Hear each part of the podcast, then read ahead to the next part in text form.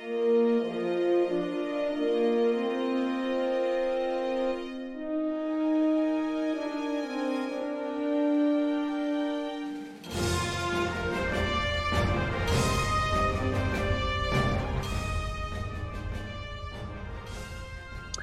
It's time for chapter four of Captain's Log, people. I am Michael Dismuke uh, with Continuing Conversations, which is the podcast about Star Trek Adventures RPG, and now Captain's Log, which is a cool spin off of the game.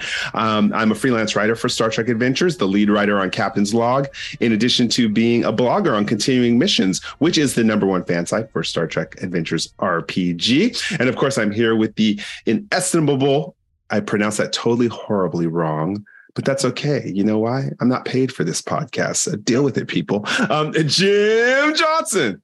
Hey, everybody. Jim Johnson. I'm the project manager and line editor for the Star Trek Adventures RPG and Captain's Log, published by Modiphius Entertainment. Uh, lo these many years. Uh, co-host on this here show with Michael. Lo these 80 odd episodes.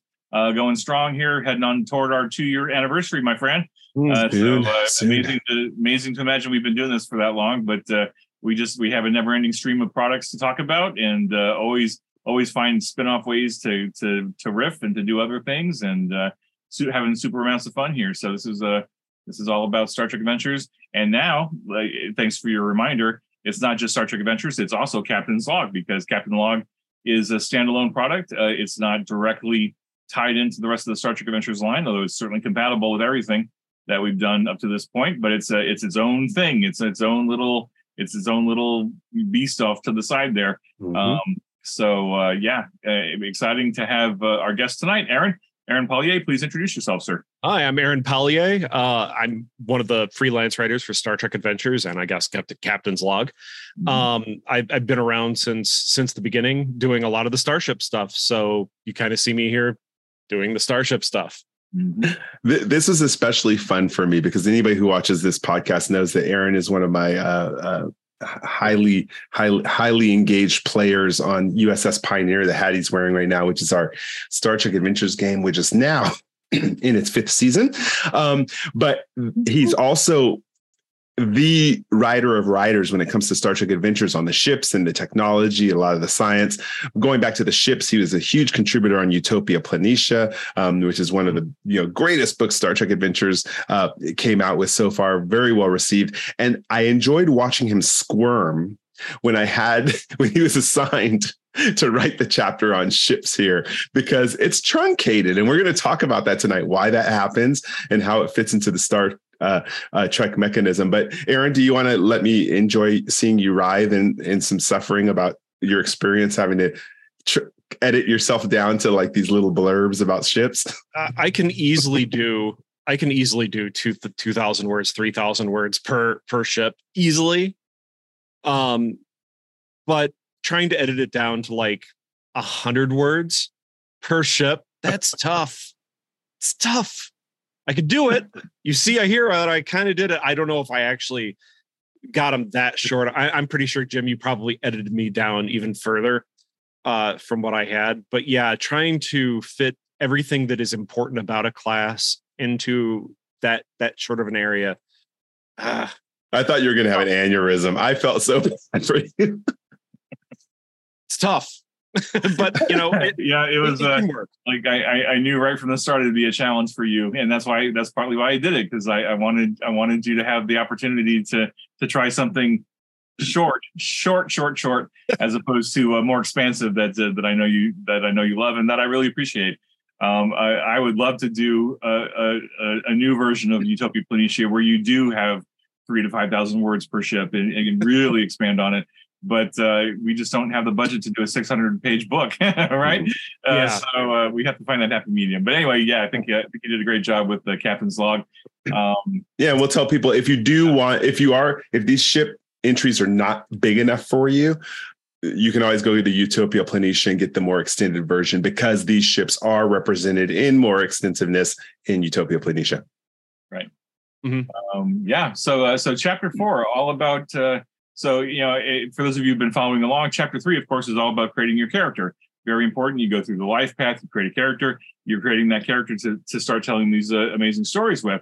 And uh, uh, we felt that it was really important to have another chapter all about creating a starship because if you've seen the shows, the ship or the station is every bit as important as any of the characters that are on the show, like the like the Enterprise, the Voyager, Defiant, DS9, et cetera, et cetera. Those are living, breathing things that are as important to the series as anything else. And so it's not just enough to have your character. You need to know what is your character's setting. Like where where do they live? Where do they breathe? Where do they go on these amazing adventures? And so we we created this chapter. We made sure to put this chapter in here, talking about designing your home, designing your vessel. We provide you a flow chart. Here's how to do it. Step A, B, C, D, E. It's uh, it's a simplified version of what's in the in the full version of the game, obviously, because ships uh, play a slightly different role in Captain's Log compared to Star Trek Adventures. And uh, Michael, Aaron, let's talk a little about that a little bit. Like, what what is the role of a ship in this context, uh, where um, you know if you look at the stat blocks for ships, there's almost not even a stat block, right? It's very very simplified, or not simplified. I'm sorry, uh, streamlined compared to what we have in um, in Captain's Log. So you know, comparing a ship, uh, the ship's purpose in Star Trek Adventures versus the ship's purpose in Captain's Log. What are your uh, what are your thoughts? Yeah, well, this is yeah, this is super important actually. If there's one thing people remember after watching this podcast, it's this. This is a different game system. So when dealing with the starship in Captain's Log, you are not using it as an assist dice. So for those of you who've never heard, played Star Trek Adventures, don't even worry that I said that because you don't need to put useless information in your head. But in Star Trek Adventures, ships are oftentimes an additional dice to your roll. But in Captain's Log, you're always rolling two dice to determine whether you have success or failure, whether you generate from that roll momentum or threat. So when the ship needs to take an action, it acts like a character on its own. You still roll the two dice. Or you roll the captain's attribute and the ship system to represent the ship and the crew helping out. But the point of the matter is, you roll two dice for the ship. And so the rules had to change accordingly to match that because this is a narrative game. You're not, um, doing damage per se you are rolling the dice to determine whether this action was successful or whether it failed. And then you, as the writer, as your solo RPGist, are deciding the narrative how it turns out. So that was that's a big difference. And there's a box on page 140 that goes into it. So um, for those of you who've played Star Trek Adventures, adjust your thinking about that. For those of you who who are new to any kind of solo RPG, Captain's Log, and you've never played Star Trek Adventures, you're you're going to pick it up fine because it's the first time you're coming across this rule. Right, Aaron? Yeah, no, I, that, I have to that's fine. He's still no, stunned. No. yeah, no, it's that makes sense, and then you'll see that there's a different use of uh, the ship and how how you use it with the Discovery era, 32nd century. Uh, big rule change. Big rule change because it's the only time in the entire book out of all the rules where you can roll three dice because you're so advanced in the future in the 32nd century. So you look out for that rule for those 32nd century ships. Definitely there's an adaptation to compensate for all the amazing technology we saw in discovery season three going forward. Yeah, i wrote i wrote a bit about that in the uh, discovery crew pack uh, how how the 32nd century ships are different that they use this kind of uh, computer technology that's called imtech that it actually uses technology that stems from the temporal cold war to yes. predict future future computations let's put it that way mm-hmm. uh, I, I, can probably go into it for far too long so i won't fair enough uh, and, and, for those of you who are going to be playing captain's log and not even going to be focusing on the 32nd century then you don't have to even worry about that nuance unless you want to. Like maybe you do decide to do like a temporal Cold War, and maybe you play a, a 32nd century ship that comes back in time to the 22nd century. You still got the technology. You're just in a completely different uh, uh, period of time. And, and and what kind of shenanigans can you get up to at that point? Who knows? You know, have fun with it. See what happens. Um, mm-hmm. Um, but yeah, so the the chapter we really kind of kick it off here, uh, going into uh, uh, one of the first steps that you do for building out your ship is uh, is of course um, picking what era you're going to play in. Or if you don't want to, you know, decide that, you could you leave it up to chance. We, there, there's a, a, probability matrix in here for picking the era, or you're rolling on the era that you want to play, whether it's uh, the enterprise era or uh, 22nd century, 23rd, 24th, you know, so on and so forth. So um, I, I, have to admit, I, I really, I really like this table because, um, like in general, when I come to a story or I come to a to a campaign, like I have a very good idea of what era we're going to play in. But for Captain's Log, I've been I've been thinking about Captain's Log. I'm like, you know, maybe I'll just roll a random era and a random space frame and just see what happens, and, and, and then let the story dictate, or you know, let the story let let the random choice of era and ship dictate what kind of stories I decide to tell, or you know, with the with the tools. And there's a certain amount of um, excitement and freedom in that where oh, yeah. like I'm not coming into it the preconceived notion of oh well I'm going to be on a galaxy class starship doing deep space exploration. Well, no, maybe not. Maybe I'm going to go tap into some of this huge wealth of knowledge and information that we provide in here, and all the 50 or 60 space frames that we provide in here, and say, you know what, I'm just going to just let it happen and just just see what maybe I'll end up on a you know a California class or a Cardenas class or like Malachowski, like whatever. Uh, I just want to you know go tell a cool, fun Star Trek story. So, hmm. uh, any thoughts you two on uh, just like letting the letting the matrices just kind of like dictate what ship and era you're going to play in? Yeah, I mean, playing from experience, the first uh, when we were playtesting this, uh, my friend he rolled a Malachowski class, and I had never even heard of this class of ship. Mm. but boy, when you read the description on it, because of course it's not just to look at this book and read the short entry. We have Google go Google the class, find out a little bit more about it. It changed the whole tone of the game. It's like, oh wow, this is a rough and tumble, rugged patrol vessel. It's running into Klingons. Like this is post. We're we're uh, post movie era. This is this is dark, and it changed his character. He became like cowboy diplomacy.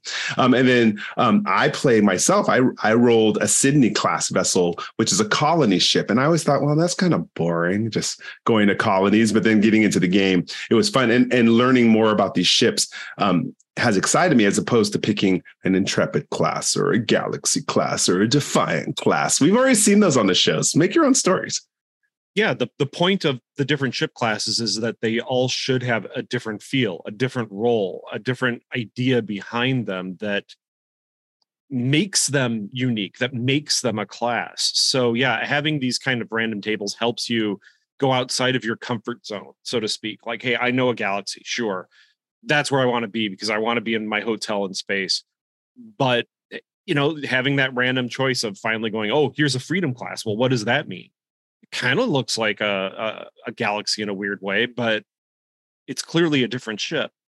Okay, well that can adjust my story and send me down a path I never really expected. Wonderful stuff.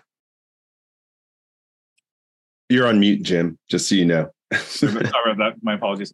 Um, so yeah, so we offer uh, several different eras that you can play in, and there's random tables for each of those eras. So if there's a if, you don't just don't want to pick a space frame, you know, go ahead and just roll the dice. Let let chance uh, give you your command, um, or or the ship that you serve on. Like uh, I don't know that we've necessarily mentioned this on some of our other previous episodes, but uh, you don't have to play a captain if you don't want to. Like you don't have to be the captain of the ship. You could be a, a department head or lower decker or a, or an enlisted officer. Uh, like you could do literally anything you want in this book. Like don't let Captain's Log, the title of the game, dissuade you from playing whatever character you want. Uh, in fact, the more the more I get into this, and the more I play test it, and the more I play with it, and the more I think about it, it's like you know what? I really want to play a junior officer, and and and like start them at like literally lower decks, ground zero, fresh mm-hmm. ensign on a new ship. I'm I'm not picking my command, or you know, I'm not I'm not picking what ship I serve on. I'm being assigned to a ship. What what ship am I being assigned to? And I'm going to roll on this random table and I'm really going to embrace those random tables and just let the let the game and the story dictate where my story goes, and I'll just see what happens. I'm I'm really excited about that idea, and uh, I may just dust off one of the junior officers that I wanted to play in an RPG like 15 years ago and never got a chance to. I, I did some I did some world building for this character, and um, I just never got a chance to play him. And uh, now this is an opportunity for me to get into the weeds here. So it's really realistic. I mean, I mean, captains and crew don't get to pick their ship; they're assigned generally, unless you are like the best captain in the planet, where you get to pick your own ship. But, but when you're assigned, how do you deal with that? There's a conflict. When I when I rolled the Malachowski class and the Sydney class in those games, there was a conflict right with just that. It's like, well, how the heck did I end up on this ship? And and that is part of the story. Yeah. yeah. Yeah, absolutely. No, you're needed there. It's Starfleet's a service you don't get to pick and choose your your your command. But sure. And I, I think that one way that it would be an interesting tie-in between Captain's Log and regular Star Trek adventures is this might be a really good way of of building up a good backstory with your character in Star Trek Adventures, like I'm gonna run, I'm gonna run them starting off as a as a brand new ensign, and I'm gonna have these like really quick adventures that I can do, and I generate all these ships that they've served on, their duties, et cetera, et cetera, and then I go into the game with all the other players instead of just running this solo campaign on my own.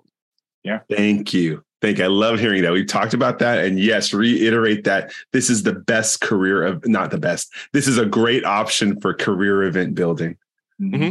And, and and that like once you once you build some of those career events in your character with captain's log, when you come to the game table with your other players, that and you're playing through your your game, um, this this creates instant uh, grist for a scene with your new with your players. Like if you're in 10 forward, just chilling.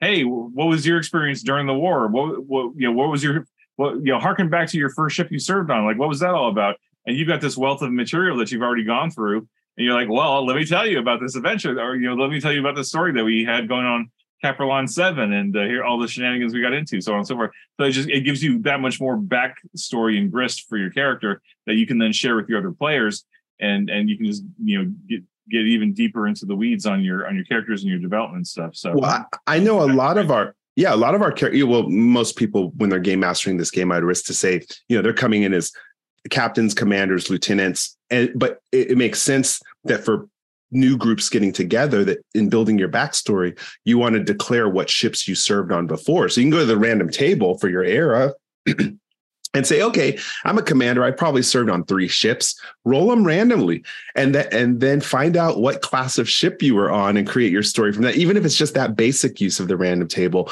that's super fun. Because again, when I'm rolling on these tables, I'm having these sparks of imagination and being like, "Whoa, how'd that work? Why'd that happen?" And it, and it's surprising myself while I'm playing the game. Mm-hmm. So uh, we offer about, uh, I think I didn't, I haven't counted them recently. I think we had about 65 to 70 space frames in here, um, including a handful that did not appear in Utopia Planitia, uh, partly because Utopia Planitia's uh, kind of um, scope was up to the 25th century, like just the start of the 25th century that you see in Picard. Uh, some of the uh, Star Trek Star Trek Online ships were in there, but we did not get into the 32nd century. Mm. We, we we just haven't seen the end of discovery yet so we're not sure what quite is happening there. So we held back the 32nd century out of utopia planitia intentionally. However captain's log slightly different beast very you know standalone product.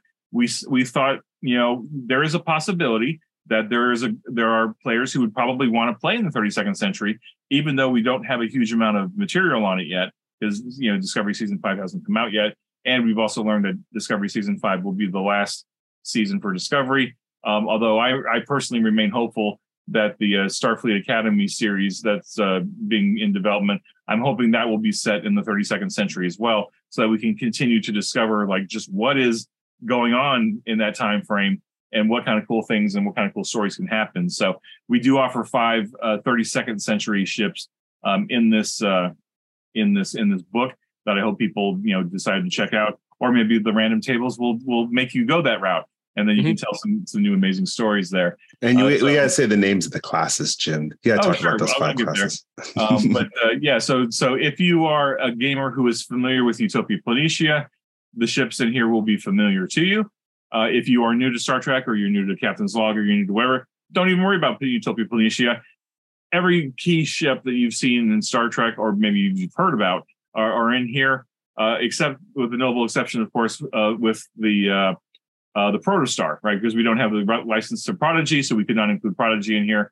Uh, um, and then, of course, the Enterprise. You know, we don't have the license to Strange New Worlds either, uh, but the Enterprise is still the Enterprise, right? So, it, you know, the Con- Constitution class is the Constitution class.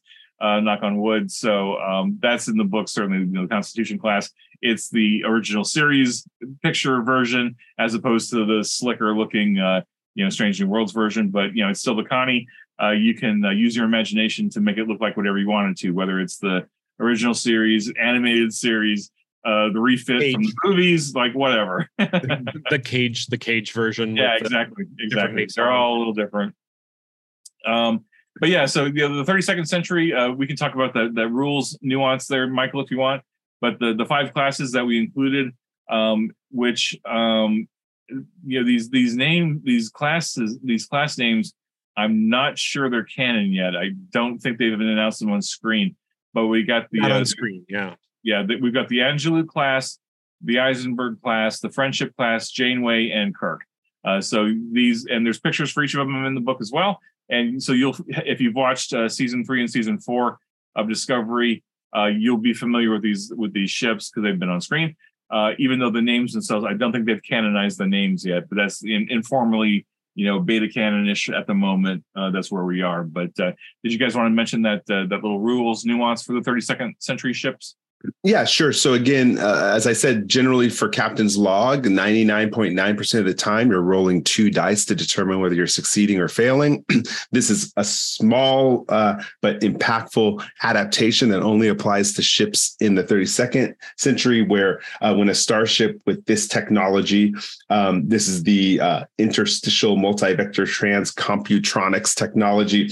Um, Imtech. IMTech, yeah, for short. So when a starship with this technology rolls any task, the ship is allowed to roll three dice rather than the usual two, and they get to pick the best rolls rolls to determine if they have success or not. So a twist on that rule, um, but well reflecting that that futuristic technology that we see in Discovery.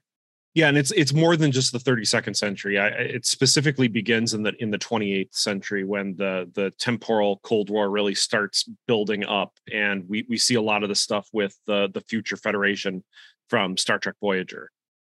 Mm-hmm. Makes total sense. Yep, very good. So I've got a, a, a little bit of a challenging question here for the two of you. So the the overall conceit of Captain's Log, of course, is that you are playing a Starfleet character on a Starfleet vessel or a Starfleet station, and um, you know going off and doing the traditional Star Trek stories that we've seen on the shows that you're you know Starfleet doing things. Um, that being said, like the character generation chapter, you could play literally anything. It, it doesn't. You can play Starfleet, non-Starfleet, Klingons, Romulans, Ferengi, Cardassians, a species of your own creation, whatever. There's really no limitation to what you can play, and um, because we only had so much page count and so much space, we just we did not have room to include non-Starfleet ships in this book, right? So we were we weren't able to include Klingons, we weren't able to include Romulans, et cetera, et cetera. Uh, there are currently no plans to expand on this book um, with any type of supplements because it's really meant to be a standalone product. Sales go bonkers. Maybe we'll revisit that, right? You know, we'll we'll always listen to to the almighty dollar, right? Ultimately, sad to say, capitalist society, we're here to make money at the end of the day, but we don't really like to talk about that because we're here about the creative stuff. But with that being said, um, what are your ideas? Like if if there's a group out there, because I know there's going to be groups out there, or, or there's going to be players out there who are going to want to do a Klingon experience, or going to want to do a Romulan experience, etc. How could they maybe take? Now, given that we've we've um, streamlined how ships even operate in this game, to the extent that the stat blocks are, I mean, really pretty, pretty. I don't want to say simplified, streamlined. Where all we're really doing is presenting the systems and the departments and the numbers.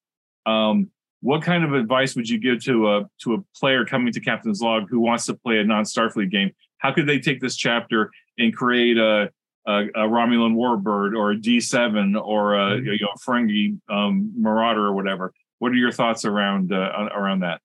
I would I would just have them look at a ship that is comparable to that ship. So like if if you're talking about a D7 or a K't'inga, you know the the the Starfleet vessel that is close to it would be the Constitution class.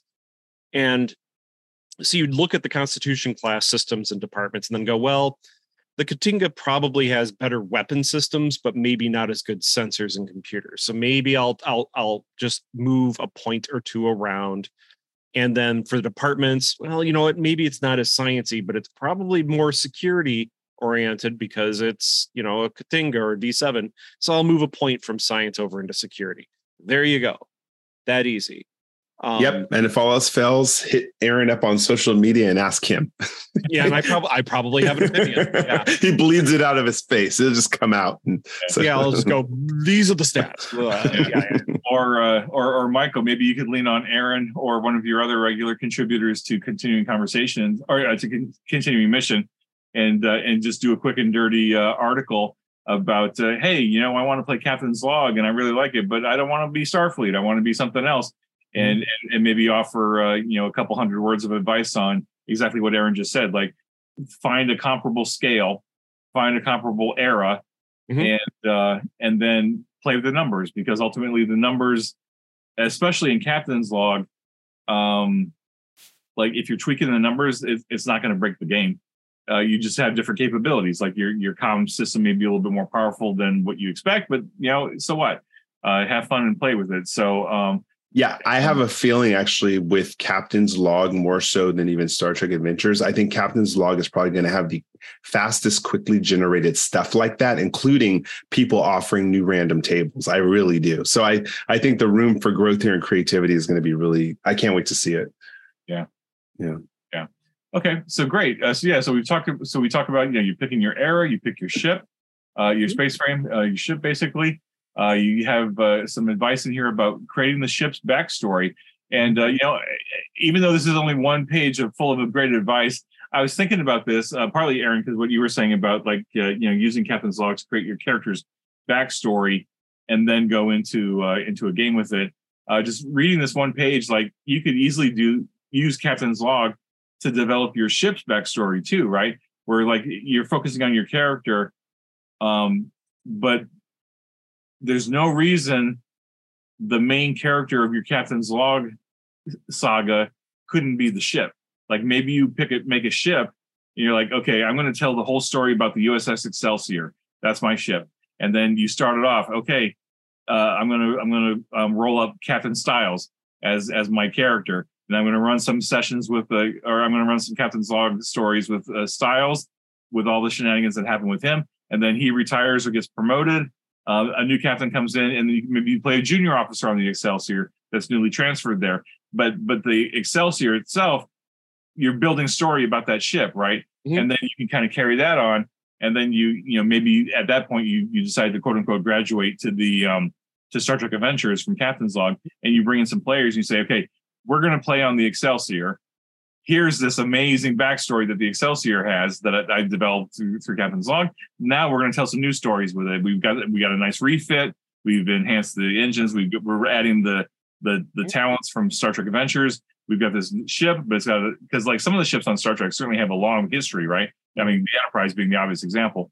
Um, but I mean, I, lo- I love your premise because just Yeah. Discovery alone, how many captains did it have so far? right. Five. Right. It's at five, right? I think I'm counting right. Five captains: Lorca, Saru, Burnham, Georgiou, Pike. Oh, and Tilly. And Six. Tilly, briefly, yeah. Yeah. So, so, so to me, that's almost hilarious. If we had a, if you, if you had a, a, a captain's log based off the ship and like why it goes through so many captains, that's I can see that almost being lower deck style. It's so Yeah. funny. before before Strange New Worlds was an actual show, we always knew that Enterprise had two captains before Kirk and had already been around for over 20 years. By the Yeah. time the original series happened, we have Robert April and then we had Christopher Pike. Mhm. Why not fill out those stories that lead up to Kirk taking command? Mean, this is all before Strange New Worlds, but it, that that's an example. We already knew that there were these stories that obviously had to have happened. Love it. Love it. Yeah. So anyway, so yeah, so work on your character, uh, work on your ship's backstory, and if you want to make the ship the main character of your captain's log, do it, man, or, or lady, mm-hmm. or person, or non-gendered, whatever. I mean, by all means, have fun with it. Do something different creative. Uh, so from there, then we get into uh, we get into a discussion about um, uh, unique traits uh, for for your vessel. Uh, And traits, of course, are things that are unique about that ship. But usually, it's its polity, whether it's Federation or Klingon or Romulan or whatever. Uh, but there are other interesting traits that you can assign to a ship as well. And uh, why don't you just uh, provide some examples about interesting traits that you can give to a ship that uh, just add interesting nuance to it? uh boy there's there's tons. It's every kind of a trait is an, like a description of of of the ship. And you could you could have so many different descriptions of a ship But i mean we have a few that are listed here like frankenstein fleet that it stemmed from that one time period that right after the wolf 359 where starfleet was just taking bits and pieces from a whole bunch of different older ships putting them together and then forcing them into service really quick. Um, we have renowned down there. That means it's made a name for herself out there through multiple missions. Um, this idea that it's been Borg enhanced. with some some strange technology like you know it doesn't have to be borg but it could be like hey um we had a whole bunch of klingon exchange crew coming over and now there's like klingon systems on board as well because that's what they know how to build and you know maintain uh warship and flagship uh those are a little more very specific to only a very few ships. Like in Starfleet, I don't think there would be very many ships that would have warship as a trait, um, though it would happen. But you could have like old or long serving. Um, you could have trustworthy, like that it has that kind of idea of wherever this ship goes, you can trust that the people on board uh, will will you know they're they're trustworthy or maybe like uh, Nightingale. I think I might have mentioned that at one point as a possible trait for like a, a hospital ship. That Yeah. hav- having this ship appear in orbit is a sign of hope. Nightingale, you know?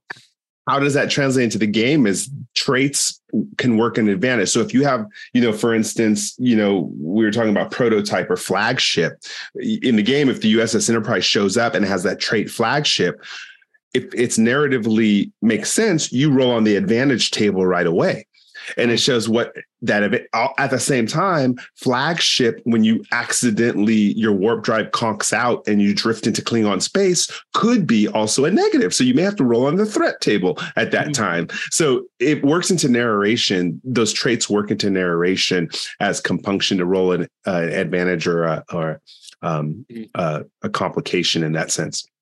Yeah. Just an interesting description and then see how it affects a situation Mhm. for that advantage or, or disadvantage. Yeah. Mhm. and we uh, we provide examples in the book of some uh, sample traits. Uh, and uh, those of you who are already familiar with Star Trek Adventures, uh, maybe you've read uh, Utopia Planitia, or maybe you've just read the core book. Um, I think uh, another place to find some traits would be to look at the mission profiles that you can use in uh, Star Trek Adventures for your ship. That it's an overlay that adds some capabilities to your ship and helps focus the vessel onto like what are the missions it's most likely to be performing? Is it a pathfinder? Is it uh, you know deep space reconnaissance? Is it a multi-purpose vessel? Is it uh, you know um, uh, a, re- a recovery and rescue type of vessel? And all those just just the titles of those mission profiles that are in the core book and, and Utopia Planitia, you could easily turn those into traits. That could just I mean, that, that's just like this is what the ship does. This is what its mission is, and you can swap those traits out. You know, um, episode to episode or session to session, like however you want to do it. Um, and then another thing I was thinking is, um, um, and this just ties into what you were saying, Aaron. It's probably not going to be anything new, but like if if you're the, the reputation idea, uh, if you uh, if you're familiar with the reputation rules for Star Trek Adventures, uh, that impacts your character, whether they're well known or reviled, or they're the like the the bane of the empire or something. Like you could easily assign those traits as traits as well to where if uh, you know maybe your vessel got some sort of infamy or notoriety during the war, during one of the wars and and and so like that has a trait and that trait could impact the relationship that you have meeting certain alien species because if they know the reputation of the ship that might influence how they decide to um to react to you and then you tie in the probability tables and the probability matrices to like you know okay maybe you're going into a situation uh, and it's like you know highly probable that something will happen. However, you've got this you've got this trait on the ship that you know they you know they hate this ship for whatever it's done. Maybe you're maybe you're a new captain on it, but they hate the ship, and that'll influence the the probability matrix a little bit, and maybe turn it down a notch or turn it up a notch or something. So have fun playing with that. You know, get really creative with these traits, and uh, and and help make that ship a really vital you know thing just as strong as your character, right? Your character will have traits. Your ship can have traits too. So just ha- have fun with that. I, I just Um, thought of another idea for a trait. Um, in in Star Trek before Starfleet had uh, in, an integrated service. So in like TOS, where it was basically all just humans on a ship or all Vulcans on a ship, you could actually have like Vulcan crew or Oh yeah, Tellarite crew, and it would it would help distinguish that ship from the other ships of its class. hmm that's uh, that obviously goes away when we you get into the movie era and TNG era where there is an integrated crew between all the different species. But during TOS and before, it was generally that different species served on different ships for various reasons. Right, right. You know what that means, Michael. that means Yeah. I'm going to take I'm going to take Captain's Log, and uh, I'm going to combine it with the Lower Decks campaign guide, and uh, I'm going to make myself a clump ship. exactly. I'm going to have a trait Pakled crew. Strong. Strong. Strong. All right. Uh, and then uh, we uh, the chapter continues on. We get into uh, one of the other key nuance differences between Captain's Log and Star Trek Adventures, and that's how ship talents are handled in the game. Uh, Yeah. So, uh, so we we offer a wealth of talents here. Uh, again, we were pulling from Utopia because uh, Utopia Planitia was a pretty comprehensive comprehensive list of ship talents, and we even added a bunch of new ones. Uh, we were able to take the vast majority of those talents and drop them right into Captain's Log. There were a few we omitted uh, because mechanically they didn't make sense. Uh, but you know the, the the titles could easily become traits or or just uh, you know nuances to the ship. So let's talk a little bit about uh, what how talents work in Captain's Log compared to uh, Star Trek Adventures, and uh, what can a what can a player expect to do with these uh, with these talents. Sure. So the skinny on it again, you know, if they want to roll their random talents on page 174, there's a table that has 60 talents listed, or it's a it's a 3D20 table. So you can roll for your talents. Now, why is that important? The difference is with Captain's Log, ship talents can operate like focuses. Okay, because we don't have talents like in Star Trek Adventures in this game, um, where where uh, it's more expansive. What happens is if your ship has a certain talent, like say, for instance, ablative armor, then when you're going into a scene and maybe you've decided that, you know, that uh, you're being going through a minefield, well, okay, it makes sense that your ablative armor can take some hits. And so what you would do is roll on your ship, your your ship's uh, uh, attributes, its systems, and its department. And if you uh, if you roll and treat it like a focus, um, how we how we do it with uh, the focuses, if you roll under that department number, then it automatically produces an advantage, and then you roll on the advantage table. So so that's a big difference from Star Trek Adventures. Again, if you've never read Star Trek Adventures, good, you don't have anything muddling up your mind. This is a very simplified system, so that you're treating your ship like you treat the captain's roles. Talents are equal to focuses, and and again, we explain how that works in gameplay. Really simplified. I stunned everyone with that amazing summary. I, I love that. I don't know if I have anything to really For, add. for those, those of you who are watching the podcast, Aaron has his tongue hanging out of his mouth. He fell off the chair, and Jim is weeping because he's so glad of the simplicity. He's wiping tears from his eyes. Uh, I'm just, I, I, I'm really just, uh, I'm lost in the idea of playing a clump ship in, the, in a pack like that. Uh, I'm just, I'm all about the pack right now. Uh, but uh, what I what I do want to add about this list of uh, talents and uh, which are effectively, like Michael said, you know, focuses in this game. Um, we we do offer some non-federation talents in here. So even though we didn't have the ability to add non-Starfleet space frames in here for you to pick and choose from, we do offer we we do include them in the list of um, of talents. So it should be a fairly easy effort to assign talents to your Romulan vessel or your Cardassian vessel or whatever, uh, just by picking through these talents if you want to. I mean, heck, you can even do the the USS Pegasus, right, that have the clo- the secret cloaking device if you want to, or the Defiant, et cetera, et cetera. Um, so um, we, we just provide a wealth of uh, options here for you to build just really cool ships if you want to, and uh, if you want it to be completely random and and see like maybe you're building a technical test bed that has yeah, you know, your engineers of your particular species just decide to just throw random stuff onto this ship just to see what happens. Um, I, I haven't tried it yet, Aaron, but I'm almost wondering, like, wouldn't it be fun to to roll a random space frame and then pull up the Starship Talent Matrix and then just like roll however many talents are appropriate for the scale, just to see what you get, see see what weird combinations you get, and then figure out, okay, what the heck am I going to do with this ship? What, what kind of stories can I tell with it? Hey, You know, maybe- spoiler alert! Strange Yeah. New Worlds, uh, season two, episode one. That was totally a Frankenstein ship. Whatever they whatever they built, it wasn't our normal uh, our normal uh not constellation class. Someone help me. Crossfield. it was not our normal Crossfield class. So they obviously took a random table, scrounged what they could from the leftovers of the war, and called it what they wanted. Uh huh. Yeah. Great Frankenstein fleet. Yeah. Mhm. Frankenstein. Absolutely. Uh, but yeah, I, I, again, I haven't, and I won't spend time now doing it. But just like looking at the list of sixty uh, talents that we starship talents we provide here, like like who's what player. uh, Maybe this is a challenge for players now that you've got the book, or hopefully you've pre-ordered it, or you've got the print copy by this point.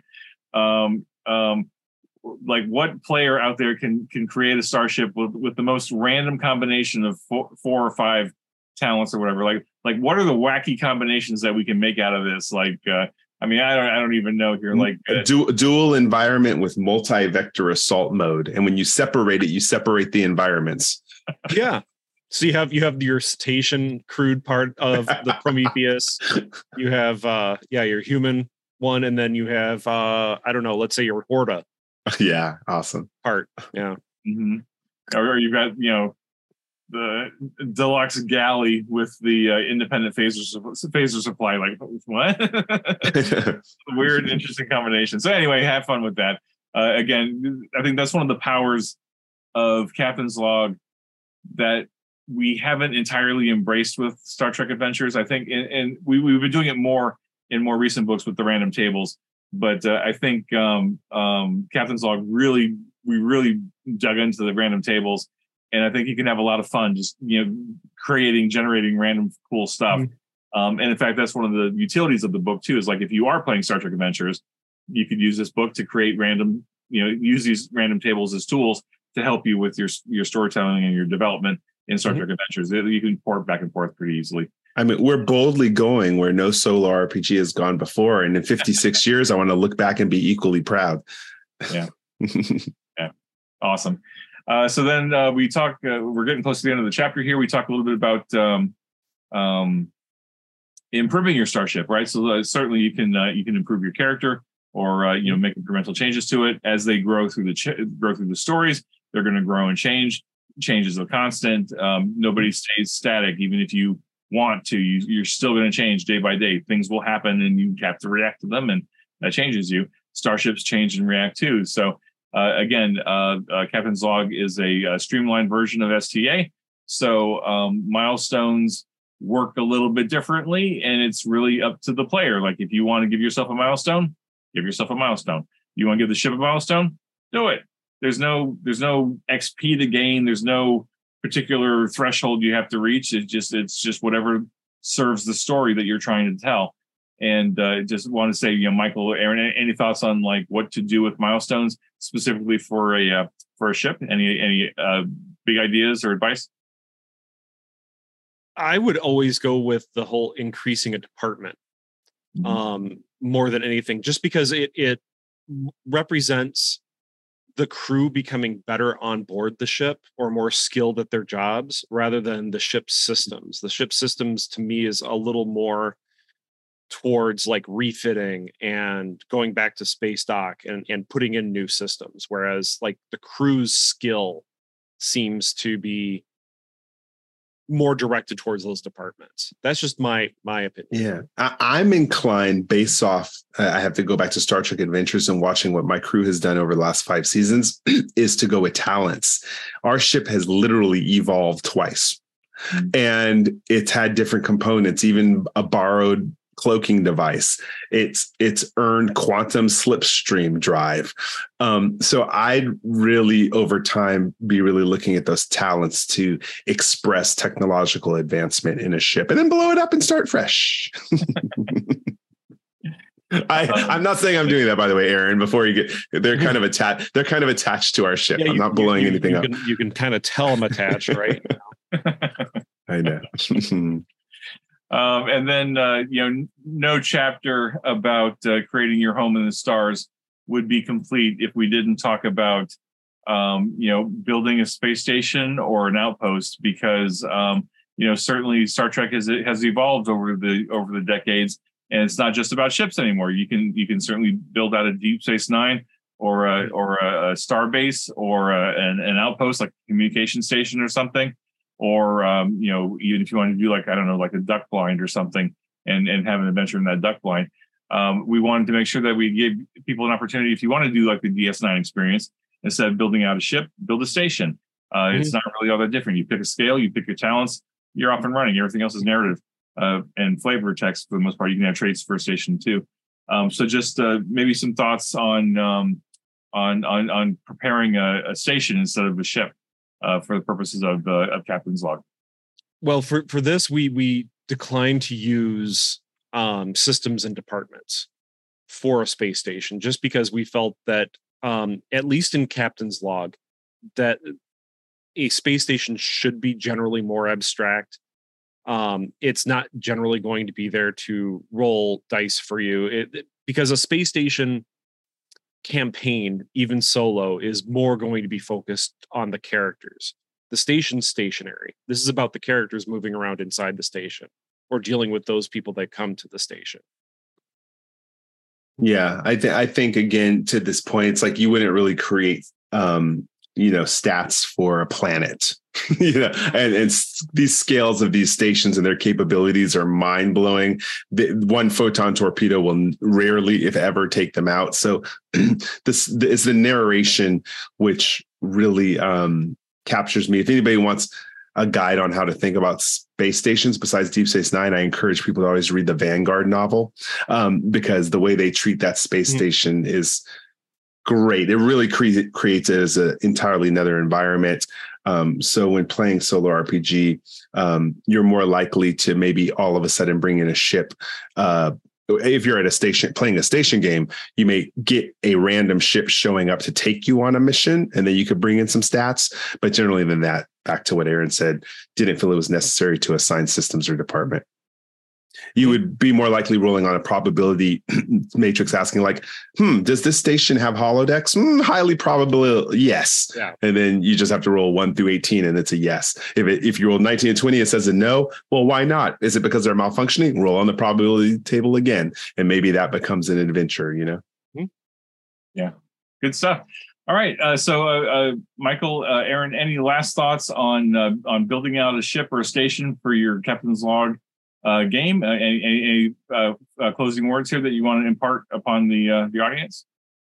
Be creative. Be uh, think outside the box for stations. Stations are structures. So, what's the architecture like? What is it, it? Does it have arches on the outside like Deep Space Nine did, so to speak? You know, the the the long pylons.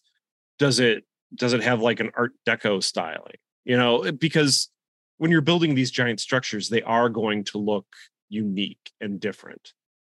Yep.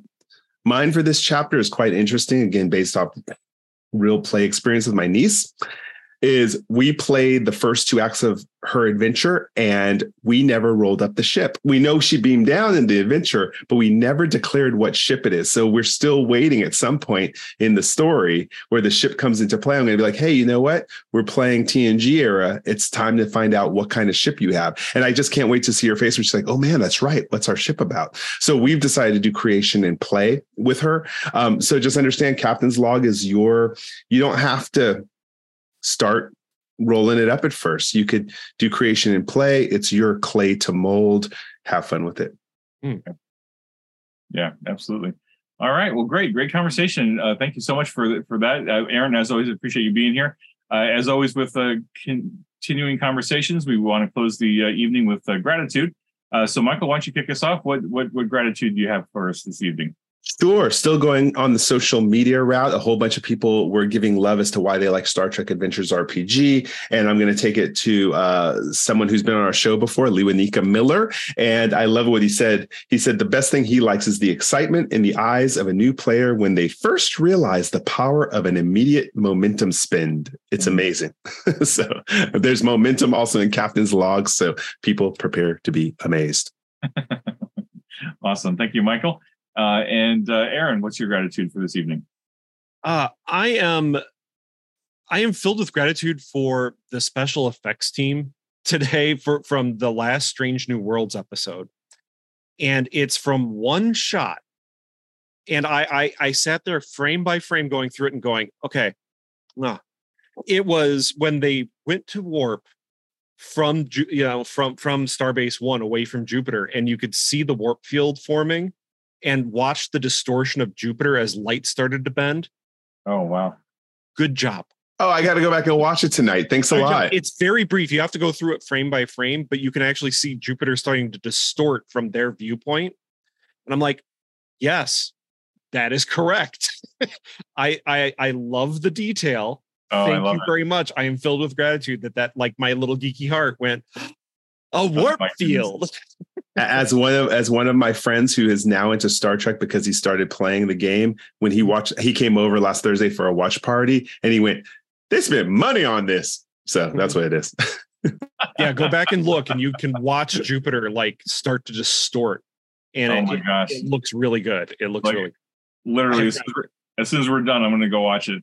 Yeah. Um, in fact, now now that now that you've mentioned it, I'm, I'm going to have to bug um, uh, Dr. Erin and find out if she, if she had any input into that. Like, was she responsible for talking about the fact? Oh, hey, by the way, when, the ship goes to warp and you see Jupiter in the background, there should be some distortion on the warp field there. Or, or I, I'm willing to bet that the special effects people probably had a sense of that. But I wonder if Dr. Erin had a had a hand in it. I'll have to, I'll have to bug her about that. But no, uh, Aaron, great attention to detail. Um, I did not even catch that. I was just appreciating the visuals in general because Strange New Worlds visual team is just amazing. Like, Mhm. like, and I love the fact. This is a digression, and I apologize. Um, um, the fact that I think Strange New Worlds is one of the series that really kind of breaks the plane of of ships, right? Get- Getting away from the the the horizontal or kind of tradition of of ships. Like they really get into the angles and and playing with the the fact that space is three dimensional and gorgeous oh Yeah, when, There it's no up or down. Oh when it unclamped and just took off in that direction I was like yes Mhm. thank you oh that was so like, where are you going? I got just I got I got vertigo, but I love it. Um, anyway, so um, thank you, Aaron, uh, for that gratitude. Really appreciate it. Uh, I have two gratitudes for tonight. Uh, number one is uh, is gratitude uh, for both of you and all the writers on Captain's Log uh, for for for pulling this together, making it happen. Um, I was initially a little uncertain about what this product was going to be and look like. Like I thought it was going to go well, but I just I just didn't know. I just didn't know. I was like, what is this going to be? And it was so much work. I know we put so much work into it. And Michael, you you shepherded the forces and and really helped me when I needed help because I was working on four other books at the same time, and I needed I needed some some some lead writers to help me out. And uh, boy, I tell you, the more I talk about this book with people, and the more I play it on my own, it's like, oh, it's really grown on me, and it's to the point now where I like I really want to dig into it to the point that uh, I'm using it as a game mastering tool so that I can play collaboratively with friends, not just by myself, but with friends. Because I, I think I love the streamlined nature of it. I love the the super super hyper focus on the narrative because that's really what I'm all about these days as a gamer. Um, like I, I mean, I like mechanics fine for some games, but most of the time I just I don't care. Like I just want to get into the narrative and the story and the drama and, and the cool stuff that's happening. Um, so and this this game is starting to grow on me in ways that I did not expect. So thank you, Michael. Thank you, Aaron. Thank you to all the other writers for being you involved in it. Super excited. Uh, and then finally, um, thank you to all the fans, all the Star Trek fans, uh, past, present, and future. Uh, you've inspired me day in and day out with your with your creativity online that you share with us, and I see it on the YouTubes and the Twitches and the blogs and just all that stuff. I'm just like as hard as we work on these books for you, I'm inspired by what, by what you're doing with them and what you're talking about, and you're telling your friends and you're telling other people, and you're supporting each other. Just the fans. I, I just love the Star Trek Adventures fan fan base that we have. It's so self sustaining at this point that it's just a joy to see it. Like I mean, uh, on on some of the groups we see, they post the new members coming in every week. And it's usually like a list of 25, 30 names or something. And I'm like, wow, these people are are, are just getting into it. And it's just exciting. So I, I just thank you for all the fans. Um, I hope you're enjoying the stuff that we're bringing out, and I hope you're enjoying Captain's Log, or that you will be curious enough about it to go check it out. Um, so yeah, thanks, thanks again, everybody. So uh, with that being said, um, thanks again for another great episode. Thanks for being with us. Look forward to talking more about Captain's Log next time. And until then, uh, be safe, be well, live long and prosper. IDIC love you all Take care. I'm going to go watch you later. Now. me too I need to go. I need to go find that warp field. Indeed. Thanks, Aaron. Thanks, Michael. See you. Thanks. Take care, guys. Bye.